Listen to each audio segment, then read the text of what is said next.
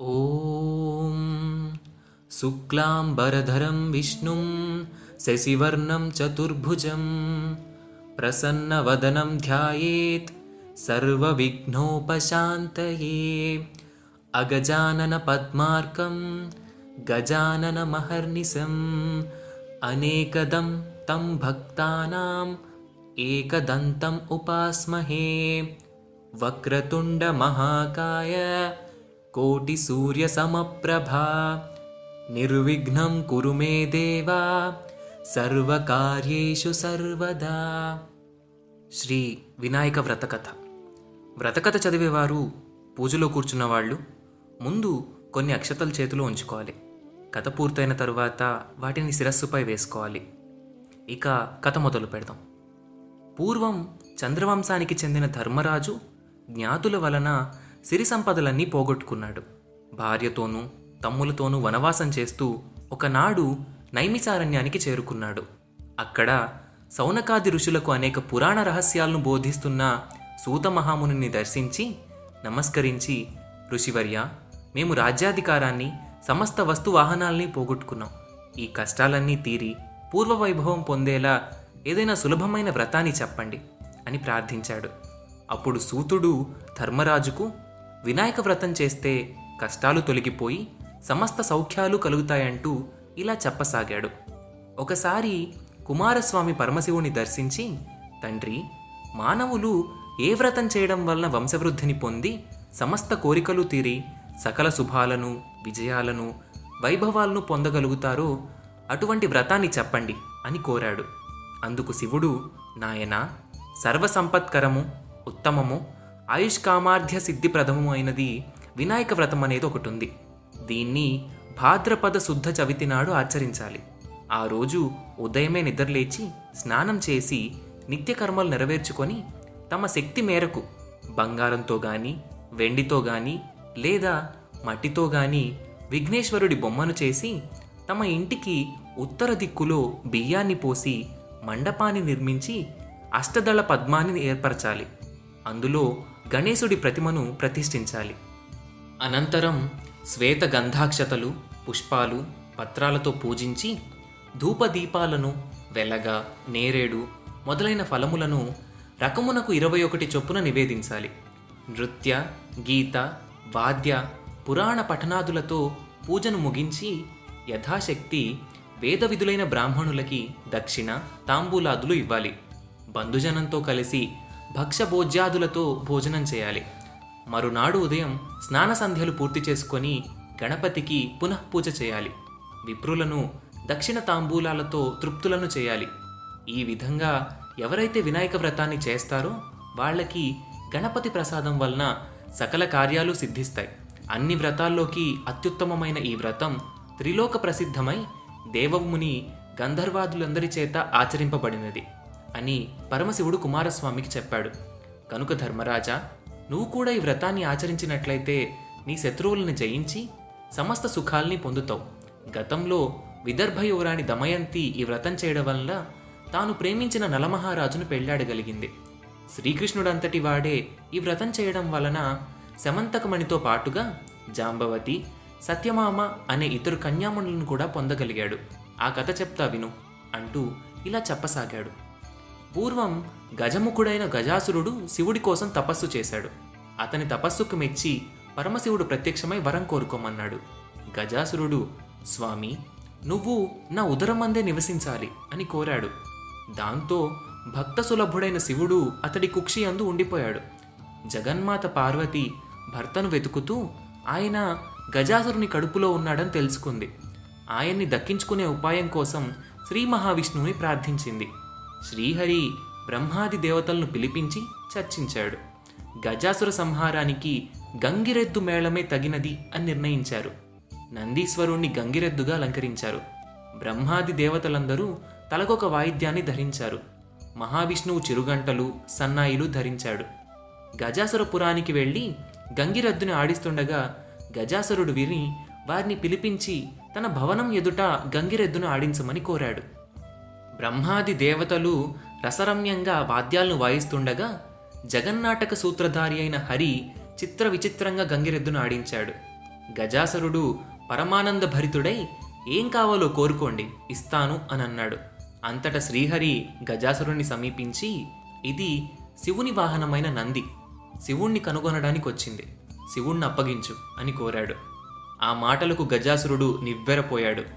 వచ్చినవాడు రాక్షసాంతకుడైన శ్రీహరి అని తెలుసుకున్నాడు. తనకు మరణం నిశ్చయం అనుకున్నాడు. తన గర్భంలో ఉన్న పరమేశ్వరుని ఉద్దేశించి స్వామి నా శిరస్సుని త్రిలోక పూజ్యముగా చేసి నా శరీరాన్ని నువ్వు ధరించు అని ప్రార్థించాడు. తన గర్భంలో ఉన్న శివుణ్ణి తీసుకోవచ్చునని విష్ణుమూర్తికి అంగీకారం తెలియజేశాడు. అంతా శ్రీహరి నందిని ప్రేరేపించగా నంది తన కొమ్ములతో గజాసురుని ఉదరాన్ని చీల్చాడు. బ్రహ్మాది దేవతలకు వీడ్కోలు చెప్పి శ్రీహరి వైకుంఠానికి వెళ్ళగా శివుడు నందినెక్కి కైలాసానికి వెళ్ళాడు. వినాయకోత్పత్తి. కైలాసంలో పార్వతి భర్త రాకను గురించి విని సంతోషించింది. స్వాగతం చెప్పేందుకు స్నానాలంకార ప్రయత్నంలో తన కై ఉంచిన నలుగుపుండితో పరధ్యానముగా ఒక ప్రతిమను చేసింది. అది చూడముచ్చటైన బాలుడిగా కనిపించింది. దానికి ప్రాణం పోయాలి అనిపించింది. తన తండ్రి ద్వారా పొందిన మంత్రంతో ఆ ప్రతిమకు ప్రాణప్రతిష్ఠ చేసింది. ఆ దివ్యసుందరుని వాకిట్లో ఉంచి ఎవ్వరినీ లోనికి రానివ్వొద్దు అని చెప్పి లోపలికి వెళ్ళింది. కాసేపటికి శివుడు వచ్చాడు.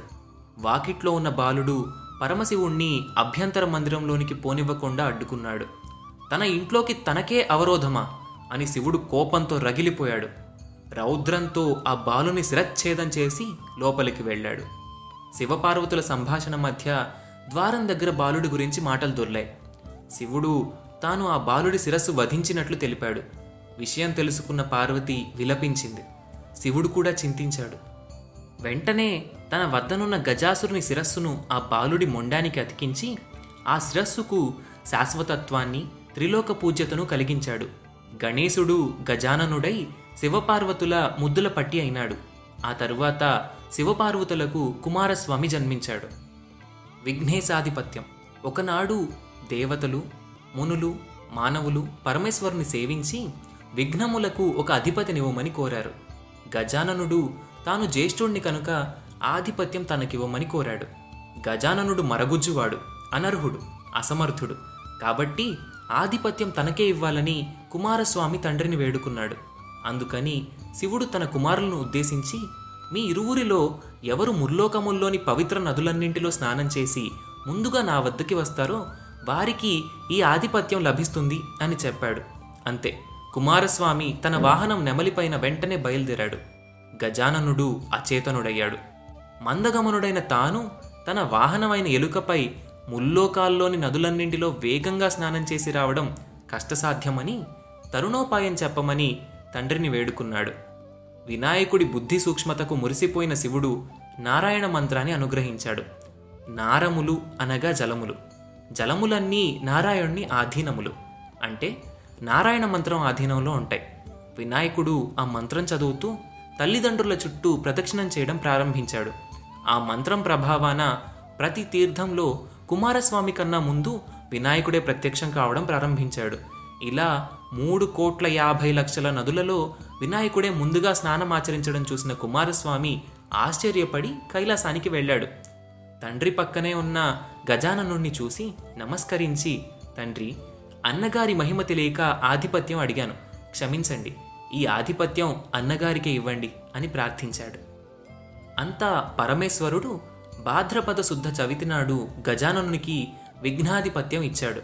ఆనాడు సర్వదేశస్థులు విఘ్నేశ్వరునికి కుడుములు ఉండ్రాళ్ళు మొదలైన పిండి వంటలు టెంకాయలు తేనె అరటిపండ్లు పానకం వడపప్పు మొదలైనవి సమర్పించి పూజించగా విఘ్నేశ్వరుడు సంతుష్టుడై కొన్ని భక్షించి కొన్ని వాహనమునకిచ్చి కొన్ని చేత ధరించి సూర్యాస్తమయ వేళకు కైలాసానకు వెళ్ళి తల్లిదండ్రులకు ప్రణామం చేయబోయాడు. ఉదరం భూమికానిన చేతులు భూమి కానవు చేతులు భూమికానినా ఉదరం భూమి కానదు. ఈ విధంగా ఇబ్బంది పడుతుండగా శివుని శిరస్సులో ఉన్న చంద్రుడు వినాయకుడి అవస్థ చూసి నవ్వాడు. రాజదృష్టి సోకిన రాళ్ళు కూడా నుగ్గవుతాయి అన్నట్టు విఘ్నదేవుని ఉదరం పగిలి లోపలున్న కుడుములన్నీ ఆ ప్రదేశంలో పడి వినాయకుడు మృతి చెందాడు. అది చూసి పార్వతీదేవి ఆగ్రహంతో చంద్రుణ్ణి పాపాత్ముడా నీ దృష్టి తగిలి నా కుమారుడు మరణించాడు. కాబట్టి నిన్ను చూసిన వారు పాపాత్ములై నీలాప నిందలు పొందురుగాక అని శపించింది. ఇప్పుడు కొబ్బరికాయ కొట్టి నీళ్ళు వినాయక విగ్రహంపై చల్లాలి. ఋషిపత్నులకు నీలాప నిందలు. ఆ సమయంలో సప్తమహర్షులు యజ్ఞం చేస్తూ తమ భార్యలతో అగ్ని ప్రదక్షిణం చేస్తున్నారు. అగ్నిదేవుడు ఋషిపత్నులను మోహించి శాప భయంతో అశక్తుడై క్షీణించడం ప్రారంభించాడు. అగ్నిపార్య అయిన స్వాహాదేవి అది గ్రహించి అరుంధతి రూపం కాకుండా మిగిలిన ఋషిపత్నుల రూపం ధరించి పతిని సంతోషపెట్టేందుకు ప్రయత్నించింది. అగ్నిదేవునితో ఉన్నది తమ భార్యలే అని శంకించి ఋషులు తమ భార్యలను విడనాడారు. ఋషిపత్నులు చంద్రుణ్ణి చూడటం వల్లే వారికి ఈ నీలాపనింద కలిగింది. ఋషిపత్నులకు వచ్చిన ఆపదను దేవతలు మునులు పరమేశ్వరునకు తెలపగా అతడు అగ్నిహోత్రుని భార్యయే ఋషిపత్నుల రూపం ధరించిందని చెప్పి ఋషులను సమాధానపరిచాడు. అప్పుడు బ్రహ్మ కైలాసానికి వచ్చి మృతుడై పడి ఉన్న విఘ్నేశ్వరుణ్ణి బ్రతికించాడు. అంత దేవాదులు పార్వతి నీ శాపం వల్ల ముల్లోకాలకు కీడు వాటిల్లుతోంది. నీ శాపాన్ని ఉపసంహరించుకోమని ప్రార్థించారు. వినాయక చవితి నాడు మాత్రమే చంద్రుణ్ణి చూడరాదు అని శాపాన్ని సడలించింది పార్వతీదేవి. శమంతకోపాఖ్యానం. ద్వాపర యుగంలో భాద్రపద శుద్ధ చవితి నాటి రాత్రి క్షీరప్రియుడైన శ్రీకృష్ణుడు ఆకాశం వంక చూడకుండా గోశాలకు వెళ్ళి పాలు పితుకుతున్నాడు. అనుకోకుండా పాలలో చంద్రుని ప్రతిబింబాన్ని చూసి అయ్యో నాకు ఎలాంటి ఆపనింద రానున్నదో అని అనుకున్నాడు. కొన్నాళ్ళకు సత్రాజిత్తు అనే ఒకతను సూర్యుని వరంతో శమంతకమణిని సంపాదించి ద్వారకా పట్టణానికి శ్రీకృష్ణ దర్శనార్థమై వెళ్ళాడు. శ్రీకృష్ణుడు ఆ మణిని రాజుకు ఇవ్వవలసిందని దానితో రాజ్యాభివృద్ధి జరుగుతుందని అడిగాడు. దానికి సత్రాజిత్తు ఇంత మహిమ కలిగిన సమంతకమణిని ఇవ్వడానికి నిరాకరించాడు. తరువాత ఒకరోజు సత్రాజితు తమ్ముడైన ప్రసేనుడు ఆ మణిని ధరించి వేటకు వెళ్ళాడు. ఒక సింహం దాన్ని మాంసపు కంఠము అని భావించి ప్రసేనుడిని సంహరించి మణిని తీసుకుపోతుండగా ఒక భల్లూకం ఆ సింహాన్ని చంపి మణిని తన కుమార్తె జాంబవతికి ఆడుకోవడానికి ఇచ్చాడు. మణి కోసం శ్రీకృష్ణుడే తన తమ్ముణ్ణి సంహరించాడు అని సత్రాజిత్తు పట్టణంలో చాటించాడు. అది విన్న శ్రీకృష్ణుడు చవితి రాత్రి చంద్రుణ్ణి చూసిన దోష ఫలమే ఇదంతా అనుకున్నాడు. దాన్ని పోగొట్టుకోవడానికి బంధుమిత్ర సమేతుడై అడవికి వెళ్ళగా అక్కడొక చోట ప్రసేనుని కళేబరం సింహం కాలిజాడలు ఎలుగుబంటి అడుగుజాడలు కనిపించాయి. ఆ దారినే వెళుతూ ఒక పర్వత గుహ ద్వారాన్ని చూసి శ్రీకృష్ణుడు తన వారందరినీ అక్కడే ఉండమని చెప్పి ఒక్కడే గుహలోపలికి వెళ్ళి ఉయ్యాల్లో ఊగుతున్న మణిని చూశాడు. దాన్ని తీసుకొని వెనుక తిరుగుతుండగా ఉయ్యాలో నిద్రిస్తున్న బాలిక ఏడవడం మొదలుపెట్టింది. అది చూసి జాంబవంతుడు కృష్ణుడితో తలపడ్డాడు. ఇద్దరి మధ్య ఇరవై ఎనిమిది రోజుల పాటు నిరవధికంగా యుద్ధం జరిగింది. బండరాళ్ళతో వృక్షాలతో ముష్టిఘాతాలతో ఇరువురు ఒకరినొకరు గాయపరుచుకుంటున్నారు.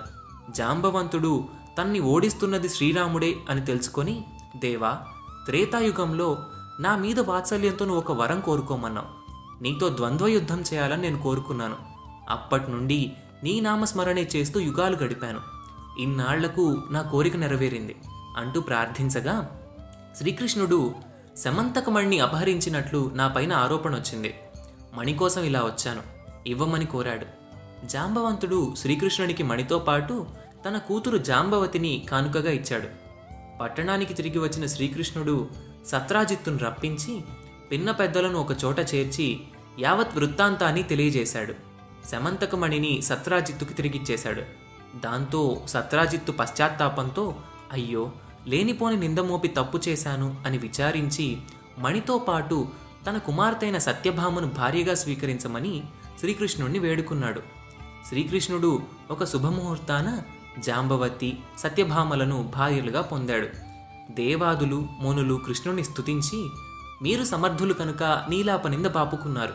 మా పరిస్థితి ఏమిటి? అని అడగగా అంతట శ్రీకృష్ణుడు భాద్రపద శుద్ధ చతుర్థి నాడు ప్రమాదవశాత్తు చంద్రుణ్ణి చూసిన వాళ్ళు గణపతిని పూజించి ఈ సమంతకమణి కథను విని అక్షతలు తలపై చల్లుకుంటే నీలాపనిందలు పొందరు అని తెలియజేశారు.